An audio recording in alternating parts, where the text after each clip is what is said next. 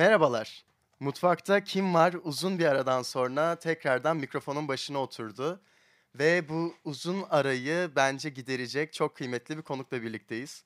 İlayda Mutfakta Kim Var podcastine hoş geldin. Hoş bulduk. Çok teşekkür ederim e, beni davet ettiğiniz için. Ben çok teşekkür ederim. Kırmadım bugün buradasın. Ki yani burada birazcık daha izleyenlere, dinleyenlere, izleyenler değil. Yani senin hikayene dair ön bilgi senden gelmeden birazcık Evet. daha buradaki tanışıklığa dair bir ön bilgiyi ben geçmek istiyorum. Bence de çok yani önemli. ben lisede öğrenciyken çeşitli etkinliklerde o sıralarda sen üniversite öğrencisiydin diye Aynen. anımsıyorum. Evet evet. Böyle bir tanışıklığımız oldu. Bu tanışıklık ardından sosyal mecralara taşındı ve kendi yollarımızda gitmeye devam ettik. An itibariyle farklı programlarda aynı kurumun öğrencisiyiz. Evet. Ve ben bu sosyal mecralardan vakti zamanında kurduğumuz bağlantı sebebiyle Evet. her diğer bağlantımız gibi böyle farklı paylaşımlar görüyorum, ilginç videolar görüyorum.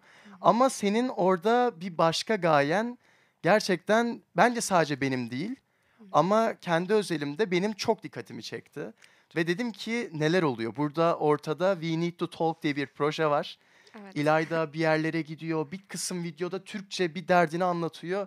Etrafında böyle takım elbiseli, formal giyinmiş kadınlar, adamlar. Bir tarafta bir fotoğrafa bakıyoruz. Köyde insanlara bir şeyler anlatıyor. Başka bir video İngilizce bir şekilde bir dertten bahsediyorsun. Öyle olunca geri durmak istemedim ve dedim ki İlayda konuşmamız lazım. ve seni dinledim. Müthiş bir hikaye. O yüzden bugün Mutfakta Kim Var podcast'inde bunu aktaracağın için de ayrı bir heyecan içindeyim. Lafı çok daha uzatmadan ilk ateşi yakman üzere sana sorumu soruyorum. Bu hikaye, daha doğrusu kendi yolculuğun, bir noktada hayat projem dediğin proje, bunun filizleri nerede başladı?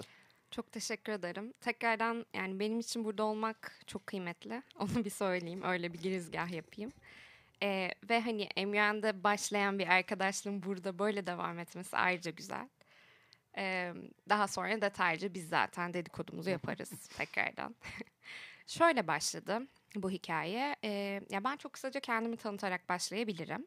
Adım İlayda Eskitaşçıoğlu. Şu anda Koç Üniversitesi'nde doktor öğrencisiyim. e, hukuk fakültesinde. E, uluslararası insan hakları hukuku üzerine doktoramı yapıyorum. Ve e, yani benim yani çok büyük bir tutkum var, bir projem var. Bahsettiğin We Need to Talk. Bu proje aslında Türkiye'de regl olmak kavramı etrafındaki tabu kültürünü yıkmaya çalışıyor. Ve e, hijyenik e, ürünlere yani hijyenik pedler başta olmak üzere kişisel hijyen ürünlerine erişimi olmayan kadınlara bu ürünleri temin etmeyi hedefliyor. Bu proje nasıl başladı? E, 2016'ya geri dönmek zorundayım bunun için. Bu proje ve benim genel olarak kadın haklarına ve toplumsal cinsiyete ilgimin başlaması şöyle oldu. 2016 yılında ben Girls 20 isimli bir programa seçildim. Türkiye delegesi olarak. Girls 20 ne? Girls 20 Kanada'da oluşturulmuş yani Kanada'da başlamış bir e, bir aslında sivil toplum örgütü ama sonradan gerçek G20 zirvesiyle çok yakın çalışmaya başlamış ve bugün yani neredeyse onun bir alt kolu haline gelmiş. Aslında Clinton Vakfı'nın e, inisiyatifiyle kurulmuş. Ne zaman? İşte 2010 sanırım kuruluşu evet. Format şu, şöyle ifade edeyim. G20 zirvesini biliyorsun zaten. Bu Girls 20'de G20 zirvesinin her bir ülkesinden bir genç kadını seçiyor. Ve o sene G20 zirvesi hangi ülkede düzenleniyorsa o ülkeye burslu olarak gönderiyor bu genç kadınları. O ülkede de işte kadın hakları hakkında ya da toplumsal cinsiyet hakkında nasıl bir proje başlatılır? İşte mesela bir e, elevator pitch denilen konuşmalar nasıl yapılır? Nasıl fon toplanır gibi konularda eğitim alıyor bu kadınlar. E, benim de seçildiğim sene 2016'ydı ve e, o sene Çin'de düzenleniyordu G20 zirvesi. G20 zirvesinden tam bir hafta kadar önce başlıyor bizim zirvemizde. Ben de Türkiye'yi temsilen buraya gittim. E, ve tabii bir hani zorlu bir e, seçim sürecinden de geçmiştik. İşte mini eseyler yazdık, mülakatlar olduk. Ve e, bir şekilde seçildim bu programı. Hani çok mutluydum. Çin'e gittim ve orada harika bir 15 gün geçirdim. İşte Çin Seddi'ni gördüm. Harika işte e, dünyanın 20 farklı köşesinden 20 farklı genç kadınla tanıştım. Çok güzel vakit geçirdim ve Türkiye'ye geri döndüm. Ama Girls 20 bize bizden şöyle bir güvence istedi diyeyim. e, anlaşma demeyeyim de e, bize şunu söylediler. Biz size zaman ve para yatırımı yaptık ve ülkenize geri döndüğünüz zaman kendi toplumunuza geri vermenizi istiyoruz. Yani bir proje başlatın. Kadın hakları hakkında olsun. Küçük ya da büyük fark etmez. Tamam. Bu sorumluluk duygusunu da alarak geri döndüm Türkiye'ye. Burada çok ufak bir şey söyleyeceğim. Şimdi 2016 yılında Girls 20'ye başvurduğunu ve Çin'in 15 günlük bu macera Evet. dolu serüvenine 2016'da katıldığını söyledin. 2016 aynı zamanda üniversite mezuniyet senen değil mi? Evet. Burada bu programa dair yaklaşımında direkt sen konuşurken şu kafamda çaktı.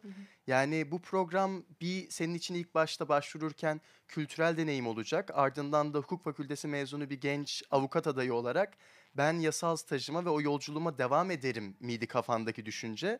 Yoksa sen birazcık Evet. daha bu sosyal misyona adanabilmeye seni daha uygun hale getirecek Çin gezisi sonrası seni farklı bir geleceğin bekleme ihtimalini öngörüyor muydun? Hı hı. Çok güzel bir soru. Ee, yani çok net bir cevabım yok aslında. Çünkü kafamın çok karışık olduğu bir dönemdeydim o zaman. Şöyle ifade edeyim. Kadın hakları konusuna hep biraz ilgim vardı. Yani çok şanslıyım ki e, hani yani feminist bir anne babanın yetiştirdiği bir genç kadındım. Yani çok da kafa yormazdım ama hani her zaman e, toplumsal cinsiyet eşitliğine e, pozitif yaklaşmıştım. Konu ilgimi çekti. Kadın hakları ile ilgiliymiş. Aa süper dedim. Çin de çok ilgimi çekti. Yalan değil. Ve böyle biraz e, aslında geleceğe dair ne yapmak istediğimi bilmediğim bir dönemde hani belki bu bana yol gösterir diye gittim. Öyle öyle ifade edebilirim. E, geri döndüğümde ama e, avu- avukatlık stajıma başladım bu arada geri döndükten sonra. Onu biliyordum yani. E, avukat olup olmak istemediğimden çok emin değildim. Akademide belki devam edebilirdim. Bilmiyordum açıkçası. Biraz kafam karışıktı. Ama şöyle e, geri döndüğümde hatırlarsan 2016'da yani bizim neslin bütün üyelerinin olduğu gibi büyük bir umutsuzluk içerisindeydim. Çünkü yani ülkede siyasi bir kaos vardı. Geleceğin ne göstereceğini bilmiyorduk. Ne yapmak istediğimi bilmiyordum. Yeni mezun sendromu yaşıyordum aynı zamanda. O yüzden aslında çok karamsar da bir ruh hali içindeydim. Bu proje benim için o, o anlamda bir ışık oldu diyebilirim. Ee, işte ne zaman geri döndüm? Ağustos 2016 yani yeni sene başlıyor. Stajıma başlıyorum. İşte belki meslek hayatına atılacağım. Ne yapacağımı bilmiyorum. Ama bir yandan e, bir proje yapmak istediğimi biliyordum ve düşünmeye başladım. E, düşünürken yani bu We Need to Talk projesinin e, evrilmesi, yoğrulması sürecinde iki tane flashback yaşadım aslında. Bir tanesi şuydu. Biri e, 2011 yılında Van depremi olmuştu hatırlarsın. Biz baba tarafından Vanlıyız zaten. O deprem olduğu zaman babam o zamanlar işte Van'da bir fakülte kurmaya çalışıyordu. Diş hekimliği fakültesi çok zor şartlarda çalışıyordu. Biz de annem ve kız kardeşlerim olarak yardım kolileri toplayıp oraya göndermeye çalışıyorduk. Benim görevim şuydu. Ee, işte o 2011 depremi olduktan hemen sonra birkaç hafta içerisinde toplanan kolileri listeliyordum. İşte bu kolide 18 konserve var, bu kolide oyuncak var, bu kolide çocuk bezi var falan filan diye. Bir baktık işte birkaç haftalık bir e, toparlamanın sonucunda bayağı bir koli toparladık. Bir baktık kimse hijyenik pedleri düşünmemiş. Yani o kadar komikti ki sanki böyle bir e, doğal felaket olduğu zaman kadın vücudu o hal ilan ediyor ve duruyor gibi. Aslında öyle bir şey yok. Garibimize giden şuydu. Biz atlamışız ama o kolileri toplamamıza yardım eden bir sürü insan da atlamış. Sebebi şu aslında biz e, bu regle olmak meselesini bu televizyonda gördüğümüz mavi jelli reklamlar dışında hiç görmüyoruz, hiç konuşmuyoruz. Yani e, hiç üzerine kafa yorduğumuz bir mesele değil. Atlamışız. O garip gelmişti. Hemen birkaç paket aldık, bir kolye doldurduk, gönderdik kolileri ama o bende bir kaldı yani aklımın bir köşesinde vardı hep ne kadar garip bir olay diye. İkinci olay da şu oldu. Belki duymuşsundur. Türk Dil Kurumu'nun skandal e, sözlük güncellemesi. Bu Türk Dil Kurumu sözlüklerini hatırlarsın. İlkokulda hepimizin bir tane vardı. Türk Dil Kurumu e, geçtiğimiz yıllarda sözlüğünü güncelledi ve şöyle bir kelime yani kirli kelimesinin tanımlarını değiştirdi. Birinci tanım işte temiz olmayan, normal bildiğimiz kirli kelimesinin anlamı. İkinci tanımda e, ay başındaki kadın. Garip olan bu aslında halk arasında yaygın bir kullanım bile değil.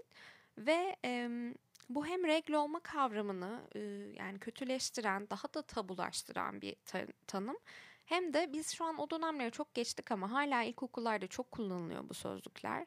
Bir küçük kızın bu tanımı okuduğu zaman kendi vücudu ve kendi vücudunda e, yaşanacak değişimler hakkında ne düşüneceğini sen sen tahmin et. Yani bu gerçekten çok kötü. Hemen işte Twitter'da e, kadınlar organize oldu, kirli sensin HDK diye, TDK diye bir hashtag açıldı falan filan. Ama şu ana kadar bir değişim görmedik. Yani ben bile kişisel olarak bir sürü mail yazdım, şikayet formları doldurdum ama bir değişiklik yok. Bu iki küçük detay yani bir şekilde birleşti ve e, aklımda yavaş yavaş bir fikir oluşmaya başladı. Ve aslında We Need to Talk bu şekilde 2016 yılının sonlarına doğru ım, ortaya çıktı diyebilirim. Nasıl başladı? Şöyle başladı. Çok mütevazı bir yani arka planı var. Bu e, internetten fon toplama web siteleri var ya. Oradan bir sayfa açtım. Ben böyle böyle bir proje düşünüyorum.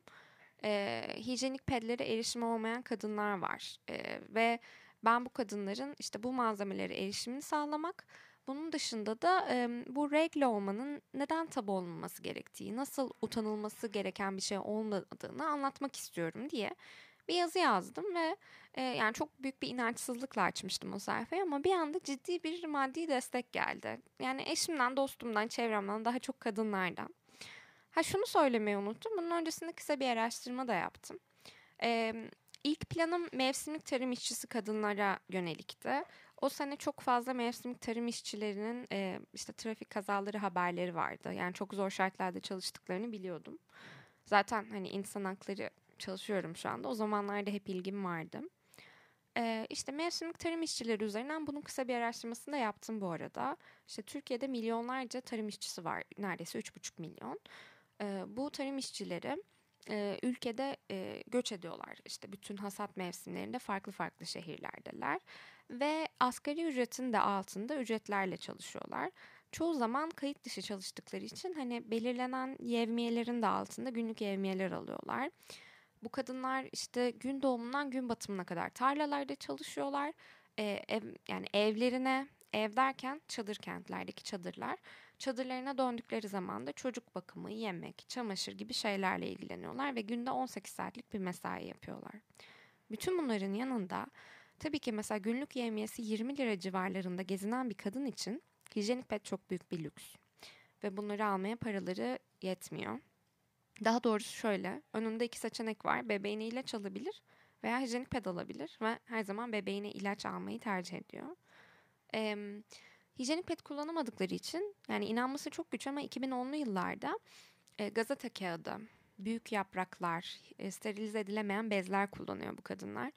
Ve bu sebeple e, enfeksiyonlar geçiriyorlar. Zaten sağlık kurumlarına erişimleri çok zor, çok uzak. Yani hiçliğin ortasında çadırlar kurulduğunu düşün. Adana'da gidip onu görme şansımız oldu. Pamuk tarlalarında çalışan kadınların nerelerde yaşadıklarını gördüm. E, ve yaşadıkları ortamlarda da muşambadan çadırlar ve tozlu zeminin üzerine serilmiş bir halı dışında bir şey yok. Gerçekten yok. Süpermarketi geçiyorum zaten. E, ve yani bunu ben yaşadığımız çağa, yaşadığımız ülkeye yakıştıramadım ve bunu değiştirmek istedim açıkçası. İşte bu araştırmanın ardından bu fon toplama linkini sayfasını açtım. Bayağı bir para toplandı. Çok şaşırdım. Ve ilk projemizde aslında yine böyle oldukça mütevazi bir ekip olarak e, kendi liseme gittim. Oradaki lise öğrencileri gönüllü oldular. Ve Ankara'da Mamak'ta bir gece kondu mahallesinin ortaokulunda gerçekleştirdik. Bu topladığımız paralarla işte bez çantalar yaptık. Ee, öğrencilerin kendilerinin okul çantası olarak da kullanabileceği. İçlerine pedler koyduk. İşte yani adet günlerini işaret edebilecekleri e, takvimler koyduk. Bilgilendirici broşürler koyduk. Yani bitki çayından çikolatasına ne ararsan vardı. Onlara bir destek paketi gibi yapmak istedik aslında. Çok özendik. Ve ben bunu oradaki gönüllü lise öğrencilerinin emeğine de borçluyum. Mesela şey vardı. Şimdi YouTuber Bilge Su Işık var. O da o zamanlar lise öğrencisiydi. O bizim için bir video çekti. Onu editledi, hazırladı. Ve çok e, güzel geri dönüşler aldık. Ortaokulda hem kız hem erkek çocuklarına adet görmek ne demek? Ergenlik ne demek? Adet görmek neden utanılması gereken bir şey değil eğitimine verdik. E, ve bence çok gerçekten çok başarılı. Birkaç yüz yani 250-300 kadar çocuktu galiba. Küçük çaplı bir projeydi ama yani onu onda ne kadar emek olduğunu ben biliyorum. Mesela şöyle We Need to Talk projesini hani başlatmaya karar verdikten sonra bizim bir logomuz var görmüşsündür Evet. her yerde. Ee, Şule Kocakavak tasarladı onu. Harika bir grafik tasarımcıdır. O logo onun Bilkent Üniversitesi'ndeki bitirme projesiydi mesela. Bizim için öyle bir pro bono iş yaptı. Bir yandan da ödevinden e, sanırım A almıştı yanlış hatırlamıyorsam. Yani böyle bir daha çok kadınların ama tabii ki birçok erkeğin de e, dayanışarak ortaya çıkardığı bir projeydi ve zamanla büyüdü.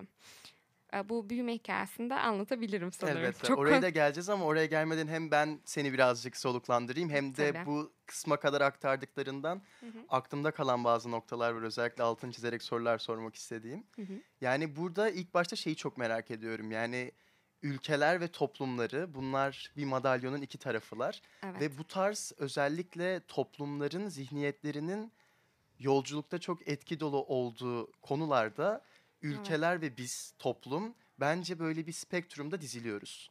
Yani şimdi Evet. baktığımız vakit Türkiye maalesef ki kadın hakları, hijyenik pet kullanımı ve bunlara dair Evet. sokaklarda, koridorlardaki algı, konuşabilme, konuşamama bu hallerde birazcık daha sıkıntılı bir vaziyette. Kesinlikle. Ama misal spektrumun en kötü ucunda da değiliz. Hı hı. Ama o kötülükleri zaten düşünecek çağ vakti değil.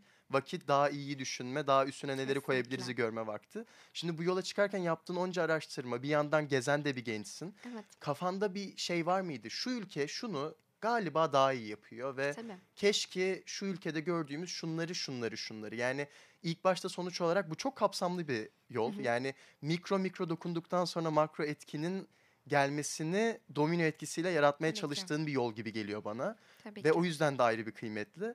Hani bu yolculuğun en başında şunlara erişirsem ya da şu kadar insanda şunu sağlarsam. Yani Hı hı. ilk Hı hı. baştaki o domino taşının birinci, ikinci, üçüncü taşı Evet. neydi sence?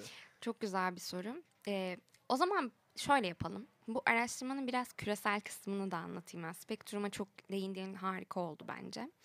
Tabii ki bu araştırmayı yaparken yalnızca Türkiye özelinde yapmadım. Ee, biraz da işte dünyadan örneklere baktım. Dünyada işte bir spektrum çizersek, örneğin dediğin gibi spektrumun en kötü, en karanlık tarafında değiliz. Ee, yani Nepal'de ve bazı Afrika ülkelerinde e, regl dönemindeki kadınların toplumdan dışlandığı, hatta ahırlara kapatıldığı bir takım şeyler var, bir takım uygulamalar var. Çok yanlış uygulamalar. Yani bunlara karşı mücadele eden harika aktivistler de var ama e, yani en azından Türkiye'de kadınlar regl döneminde toplumdan dışlanmıyor da kabileden uzaklaştırılmıyor örneğin. Hani bu bir e, bu bir artı mıdır o da tartışılır gerçi. Ama alacak çok yolumuz var. Örneğin e, İskoçya bu konuda çok iyi bir örnek. İskoçya'da yine bir kadın aktivist 19 yaşındaki Amika George'un e, emekleri sayesinde İskoçya'da ortaokullarda hijyenik pedler bedava çocuklara sağlanıyor. E, çünkü e, İskoçya'da da yani Avrupa'da da genel olarak Türkiye'de de bu bir problem. Çok yüksek vergilendiriliyor hijyenik pedler. Türkiye'de %18 vergilendiriliyor. Kozmetik ürünmüş gibi. Avrupa'da da bu böyle. Biliyorsun pink tax problemi de var. Kadın ürünlerine böyle ekstra vergi alınması ya da daha pahalı olması problemi. Ee, bununla mücadele ederek ortaokullarda kız çocuklarına bu ürünlerin e, ücretsiz temin edilmesi bence yani benim en büyük hedeflerimden biri bu aslında.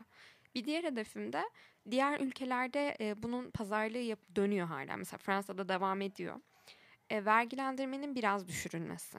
Yani e, bu ürünlerin bence zaten kamu kurumlarında, örneğin okullarda, örneğin cezaevlerinde ücretsiz temin edilmesi gerekiyor ama tamam hani onun dışındaki dünyada alışverişini yapacaksak da çok daha makul vergilendirilmesi gerekiyor. Çünkü 2019 yılında bu kozmetik sayılamaz. Yani bu bir e, makyaj malzemesi ya da bir bronzlaştırıcı krem değil. Bu bizim kullanmamız gereken bir şey. Yani bir ilaç kadar elzem bir malzeme. Eee Şöyle başka neyden bahsedebilirim? Ha bu arada yalnızca Avrupa merkezli konuşmuyorum. Afrika'da harika örnekler var. Tanzanya'da bir genç adam, bir kadın da değil, bir genç adam bir app geliştirdi ve hijyenik pede ihtiyacı olan kadınlar çağrı yaparak adreslerine teslim e, ücretsiz hijyenik ped e, alabiliyorlar. E, onun dışında Hindistan'da e, kauçuktan geri dönüştürüle yani kauçuk değil aslında ama kauçuk yapımında kullanılan bir takım geri dönüştürülebilir malzemelerden çok ucuza ped imal eden bir adam var. Bunu icat eden. Ee, ve özellikle kırsal Hindistan'da yani bir, neredeyse bir devrim yaratmış bir adam. Padman diye biliniyor zaten. Ee, adı gerçekten çok zor. Düzgün telaffuz edemeyeceğim için de söyleyemiyorum. Ama e, yani dinleyicilerimiz çok basit bir Google aramasıyla bulabilirler. Böyle örnekler var dünyada. Bizim de senin bahsettiğin o domino taşı yani hala devirmeye çalıştığımız domino taşlarında yani uzak uzun dönem hedeflerim biraz bunlar. Bu güzel örneklere benzer şeyler yaratmak. Buradan tekrar o ilk deneme olan Tamam. Ankara yolculuğu sonrasına sekelim. Tamam. Yani bu Ankara yolculuğunu evet. yaşıyorsunuz. Hı hı. Mezun olduğun lisenin de gönüllülerini arkana alıyorsun. Evet. Ve tekil bir hayal. Yani belki Evet. senin kafan ve kalbinde canlanmış bir hayal. Aynen. Birden gerek başka gönüllülerin kafası ve kalbinde canlanmakla Evet. kalmıyor. Aynı zamanda da bu sefer küçük küçük kitlelere de dokunmaya başlıyorsunuz. Kesinlikle. Kesinlikle. Yani bu hikayede tekilden kolektife nasıl geçiş Aynen. olduğuna e, o chapter'a gelelim. Bu proje başladıktan sonra tabii ki yani arkadaşlarım, işte en yakın arkadaşlarım, ailem bana çok destek oldu. Hem maddi hem manevi.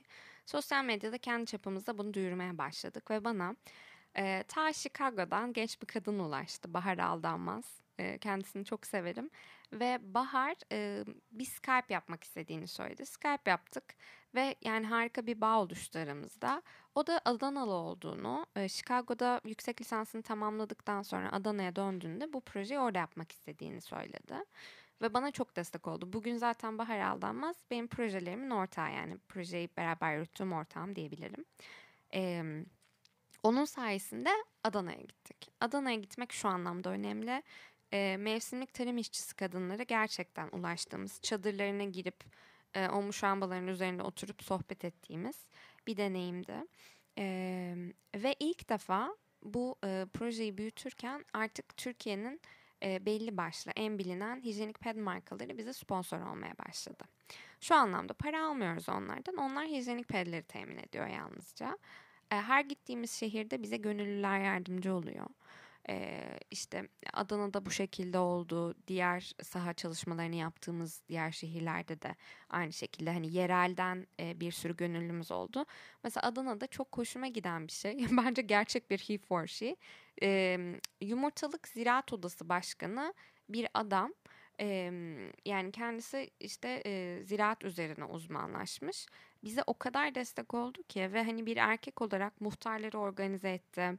Oranın tek kadın muhtarıyla bizi tanıştırdı. Bu şekilde mevsim tarım işçilerinin kampları yani biz kamp adını verdik onlara. Çünkü çadırlardan oluşan küçük çadır kentler. Oralara gitme fırsatımız oldu.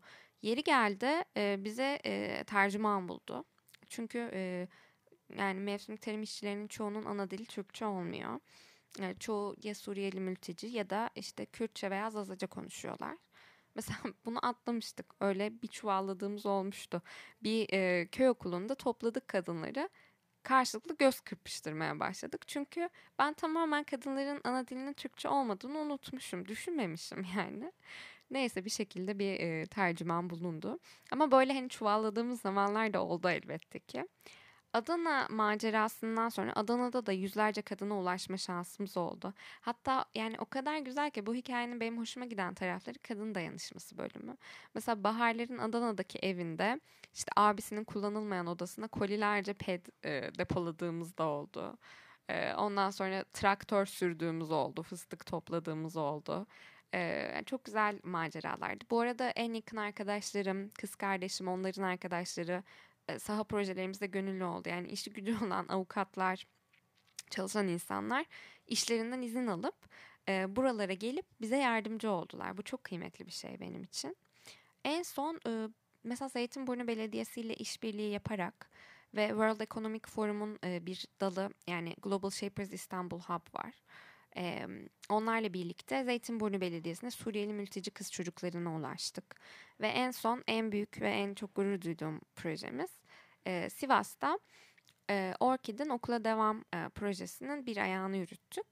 E, Sivas İl Milli Eğitim Müdürlüğü, TOÇEV, Kadir Has Gender Center ile beraber e, ve biz tabii ki Need to Talk e, Sivas'ta 3000 kadar kız çocuğuna ulaştık. Merkezinden Taşrası'ndaki en uzak köyüne kadar. Ve burada hani e, işte İmam Hatip ortaokulları, devlet ortaokulları çok karışıktı. Özel okullar pek yoktu hani daha çok sosyoekonomik olarak farklı sınıflardan işte e, gelir düzeyi düşük ailelerin çocuklarına ulaşmaya çalıştık. Böyle bugüne kadar yaklaşık işte 5000 6000 civarı kadına ve kız çocuğuna ulaşma şansımız oldu. Ve bunun dışında hani belki senin hani bu hikayeyi duyduğum platformları düşünüyorum. Hem ben hem Bahar e, çeşitli platformlarda sesimizi duyurmaya başladık. Mesela işte ben Louvre Müzesi'nde e, Women's Forum Global Meeting'de Paris'te bu projeyi tanıtma fırsatı buldum. E, Tunus'a gittim. O konuşmayı sanırım izlemişsin. E, Stanford Üniversitesi'nin Tunus'ta düzenlediği Amend e, zirvesinde TED Talks formatında bir konuşma yaptım. E, ondan da çok iyi geri dönüşler aldık. Müthişti bu arada konuşma. Gerçekten. Yani yaklaşık 6 dakika kadar bir konuşma yanılmıyorsam. Evet, evet. Ve böyle şey yani dan dan dan dan hani her şeyiyle, süresiyle, içeriğiyle ben bayağıdır Çok. bu kadar net hatta o İngilizce precise derler ya öyle bir TED-vari konuşma Çok dinlememiştim. Çok ederim. keyif aldım. Aa, çok teşekkür ederim gerçekten. Burada şeyi merak ediyorum. Şimdi bu ulusal projelerin uluslararası ses getirme hali Evet. yaşanmıyor değil ama müthiş yoğunluklarla da yaşanmıyor bence. Özellikle sosyal bir kanaldan çıkıp gaye para olmadan hayır ben şu insan hikayelerini değiştireceğim Evet. sloganıyla bunu yapmak kolay bir iş değil. Yani Evet. ben böyle düşünüyorum. Burada da şimdi dinleyenler için hatta biraz da kendim için az biraz konuştuk ama Hı hı. daha da oturmasını da istiyorum kendi Tabii. kafamda. Şimdi yaklaşık 6000 bin, 5000 kişiye dokunduğunuzu söylüyorsun. Evet. Ve buradaki o 6000 bin, 5000'i bir köşeye bırakalım. Tekilleri alalım. Yani mesela Ankara'ya gidiyorsun, Sivas'a gidiyorsun, Adana'ya gidiyorsun. Orada We Need to Talk ekibi olarak sizlerin Evet. dokunduğu bir genç kızın Evet. öncesi ve sonrası nasıl oluyor? Yani oraya gidiyorsunuz. Ne gibi kanallardan, ne Hı hı. gibi destekler? Sadece burada yaptığınız konu materyal odaklı bir destek de değil Tabii. sonuç olarak. Tabii. Yani o önce ve sonra o kişi için ne ifade ediyor? Tabii. Ya, e, çok güzel bir soru. E, kişisel hikayelere de mutlaka değinmek lazım. Lütfen. Şöyle ifade edeyim mesela çok basit bir örnek. E, Sivas'ta bir köy okulunda ziyaret ettiğimizde e, bir kız çocuğu e, işte benim hukuk okuduğumu ve avukat olduğumu, bu arada avukat oldum sonradan akademiye yöneldim.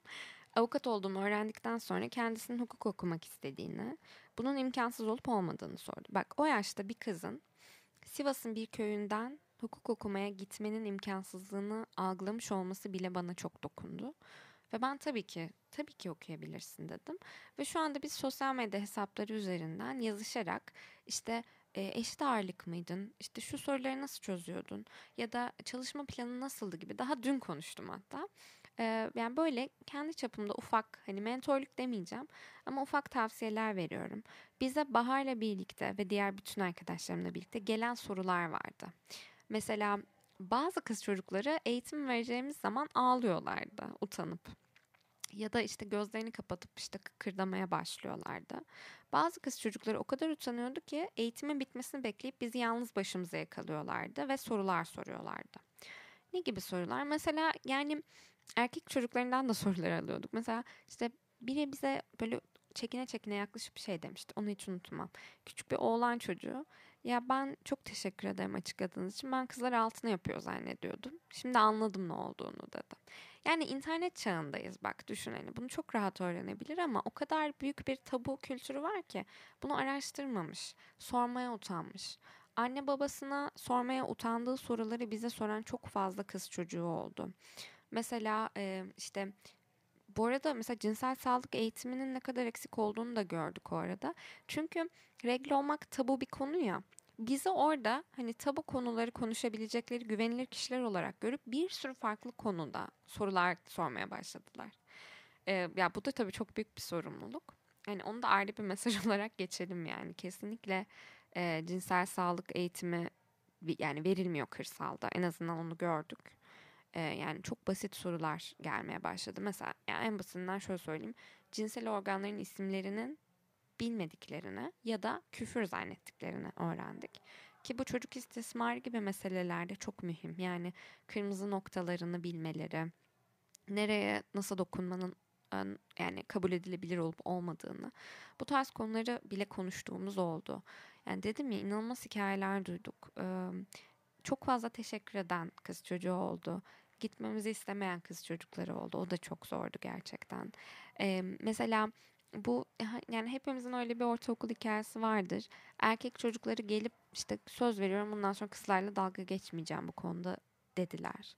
Mevsimlik tarım işçisi kadınlar işte bir takım e, doğru bildikleri yanlışları düzelttik. Bu konuda teşekkür ettiler. Birkaç ev hanımı kadın gelip ben bunu kızıma yani utanıyordum biraz ama anlatacağım, açıklayacağım artık dedi.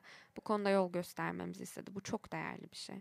Çünkü yani dediğim gibi konuşmamız gerek adı da oradan geliyor aslında. Konuşmadığımız çok fazla şey var. Ve 2019 yılında Türkiye'de hala birçok kız çocuğu kanama yaşamaya başladıktan sonra adet görmenin ne olduğunu öğreniyor. Yani öleceğini zannederek ağlayarak annesine gidiyor. Ve annesi olur öyle. İşte al şüpheli kullan diyor. Bu kadar. Bu çok travmatik bir deneyim. Bunu e, yani bir nebze değiştirdiğimizi gördüm. Hani kişisel olarak da. Sayılar aslında o kadar önemli değil. Hani sayıları böyle burada gurur duyduğumuz bir proje ve hani etkileyici bir rakam hakikaten ama önemli olan kişisel hikayeler ve ben çok kadının hayatına dokunduğumuza inanıyorum. Ve daha evet. çok da dokunmak üzere evet. bitmeyecek değil mi bu yolculuk? Yani düşündüğümüzde önümüzdeki günlerin yani sonuç olarak bunlar haftalık projeler değiller. Evet. Hani böyle yarın ve öteki günler We Need to Talk'u neler bekliyor? Var mı bir şeyler? Çok güzel e, sorular. Tabii ki We Need to Talk'un büyük projeleri var. Bir kere şu anda dernekleşme sürecindeyiz. Hı hı. Dediğim gibi yani çok mütevazi bir proje şeklinde başladık.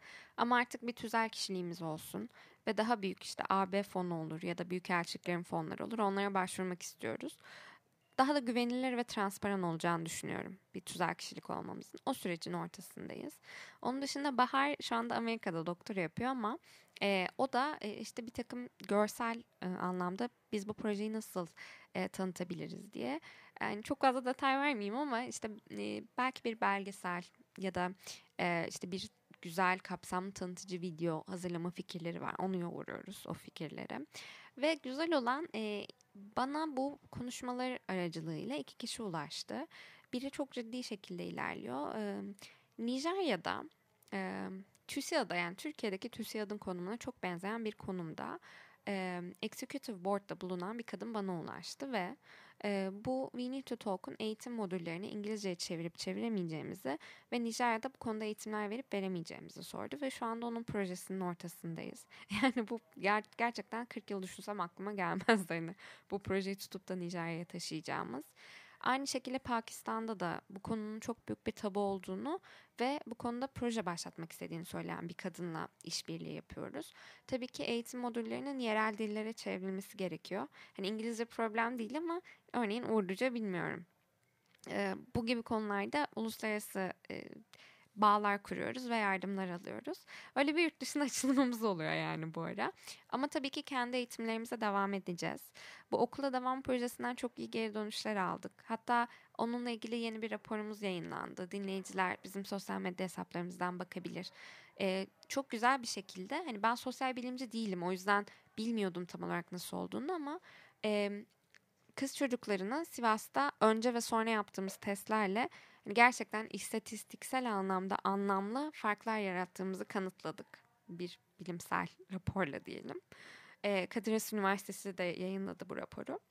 Ee, şu anda bunlar devam ediyor. Ama onun dışında tabii ki yine belediyelerle konuşmaya devam ediyoruz. Suriyeli mülteci kadınlara nasıl daha fazla erişebiliriz diye. Çünkü hani üç hedef kitlemiz var. Mevsimlik tarım işçisi kadınlar, köy okullarına giden kız çocukları ve mevs- e, şey e, refugee yani mülteci kadınlar. E, mülteci kadınlara erişimimiz en az olan grup onlar hala. Biraz o biraz o alanı genişletmeye çalışıyoruz. Böyle projeler var. Yani olanlar bunlar. Bu değişim virüsünün bulaşıcılığı evet. beni gerçekten çıldırtıyor. Yani müthiş bir hikaye. Nereden tutsam ayrı bir şekilde etkileniyorum ve devam ediyor olması evet. beni ayrı heyecanlandırıyor. Evet. Yavaş yavaş ben son sorularıma doğru. Hatta Tabii. aklımda son bir soru kaldı özellikle Tabii. sormak istediğim. Ama ondan öncesinde eklemek istediğin. Yani Hı-hı. yarım saattir hevesle aktarıyorsun. Burada ya şunu kaçırmış gibi oldum o da kaçmasın. Dinleyenler mahrum kalmasın dediğim bir başlık var mı onu sorayım Em, ilk başta. Tabii ki. Yani bu proje hakkında aslında hakikaten çok güzel yani bir şekilde hikaye anlattım burada Ee, ama daha fazla şey okumak isteyenler için birkaç alanda e, işte yazılar yazdık veya hakkımızda haberler çıktı. Onlara bakmak isteyen olabilir belki. Ee, Malala Vakfı'nın bir gazetesi var Assembly diye. O benim için en büyük şeylerden biriydi. Oraya bir yazı yazdık e, Malala Vakfı'na e, projemizi tanıtan. Çünkü Malala Vakfı'nın gazetesini okuyanlar tam bizim hedef kitlemiz. Yani işte 11-12 yaşlarından 17 yaşına kadar olan kız çocukları. Dünyanın her yerinden ve çok güzel geri dönüşler aldık. Onu okuyabilir e, dinleyiciler. BBC Türkçe, Cumhuriyet hakkımızda e, haberler yazdı. Onlara bakabilirler belki. E, her zaman e, bu arada e, yani bizi sosyal medyadan rahatlıkla bulabilirler. Eğer hani destek olmak isterlerse bu e, fonlardan m, bağış toplama sürecimiz devam ediyor her zaman. E, çok mutlu eder bu bizi. Onun dışında gönüllülük isterlerse de e, bize erişebilirler. E, yani büyük bir hevesle uygun olan ilk fırsatta ilk saha çalışmamızda onları yanımızda görmeyi çok isteriz. Çok güzel. Benim son sorum yani bu da böyle merakla sormak için içimde kendimi dizginleyemediğim bir başlık. Şimdi aslına bakacak olursam ben şöyle düşünüyorum. Seni ve bu projeye nice gönül vermiş diğer insanı bu projeyi yapmaya, We Need to Talk'u yaratmaya itenler ben, başkaları, bu yayını dinleyecek olan birçok insan. Yani Evet. bu sıkıntıyı biz yaratıyoruz. Yani bunu benim 7 yaşındaki halimin yaptığı bir şaka. Evet. Dün kullandığım Türkçe'de yanlış bir şekilde ağzımdan çıkmış ama yanlış olduğunun hiç farkına bile varmadığım cümleler, Tabii. tavırlarım, işte bir insanı, bir kadını hijyenik pedle gördüğümde belki de göz devirmem ya da o tarafa doğru bakmaya çekinme hissim. Evet. Bunların her biri etmenler. Evet. Ve bu yayını dinleyen insanlar da eminim ki sen konuştukça bazı zamanlarda içinde böyle sıkıldığı anlar yaşamışlardır. Tabii. Çünkü ben seni ikinci defa dinliyorum bu konuda daha özel özel. Evet. İkisinde de bunu yaşadım. Burada Evet. son soru olarak sana şeyi sormak istiyorum. Yani bu yayın bittiğinde Evet. ve atıyorum dinleyicimiz Mehmet ya da Evet. dinleyicimiz Ayşe. Ya ben İlayda diye bir kızı dinledim. Hı hı. Ve dinledikten sonrasında şu konularda acilen değişmem lazım.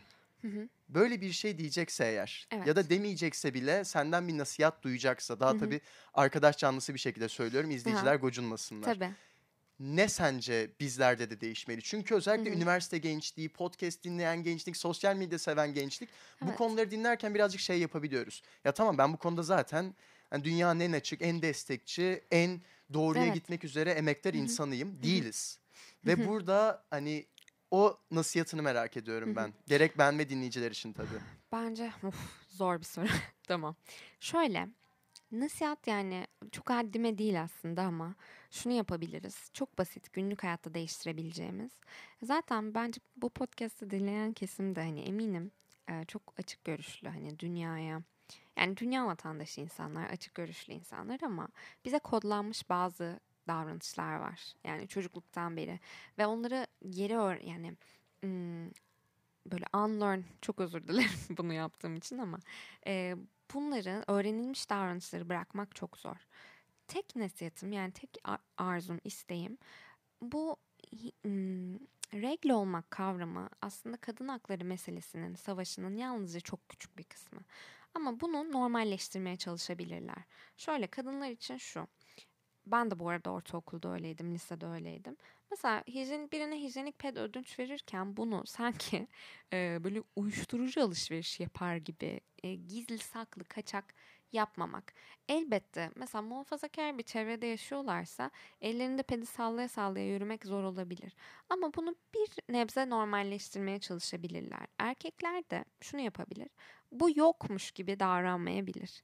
Yani o, on, ben onu hani kendi çevremdeki erkeklerde çok görüyorum. Tabii ki kötü hani bu yaşımızda kimse kimseyle dalga geçmiyor bu meselenin üzerinden ama bu mesele yokmuş gibi e, davranmak yerine hani bu konuda biri bir problemini anlatıyorsa dinleyebilir. Ya da bunun yani bir mesela bir yara bandı satın almak kadar normal bir şey olduğunu düşün. Yani bu fikri, bu şeyi kendine sürekli hatırlatabilir. Bu olabilir. Yani çok fazla bir şey değil. Bunu normalleştirmek, bu tabuyu kırmak böyle böyle olacak zaten. Ee, Sanırım tek nasihatim bu olabilir. Yani değiştirmeye çalıştığımız şey bu. Zihniyet açıkçası. İlayda ağzına, yüreğine, vaktine sağlık. Çok teşekkür ederim. Ben çok teşekkür ederim. İyi ki geldin. İyi ki böyle bir şeye gönül veriyorsun ve diğer insanların gönül vermesine aracı oluyorsun. çok teşekkür Umarım ederim. çok daha güzelliklerle o domino taşının sistematik etkiyi getirdiği günleri görür ve senle birlikte, dinleyenlerle birlikte tekrardan gururlanırız diyorum. Çok teşekkür ederim. Kendine çok iyi bakman dileğiyle yolun açık olsun. Çok teşekkürler. Değerli dinleyenler, Mutfakta Kim Var podcast'inin bir bölümünün daha sonuna geldik. Bölümlerimiz devam ediyor olacaklar. Böyle daha nice güzel hikayeyi dinlemek için bizimle kalın. Görüşmek üzere.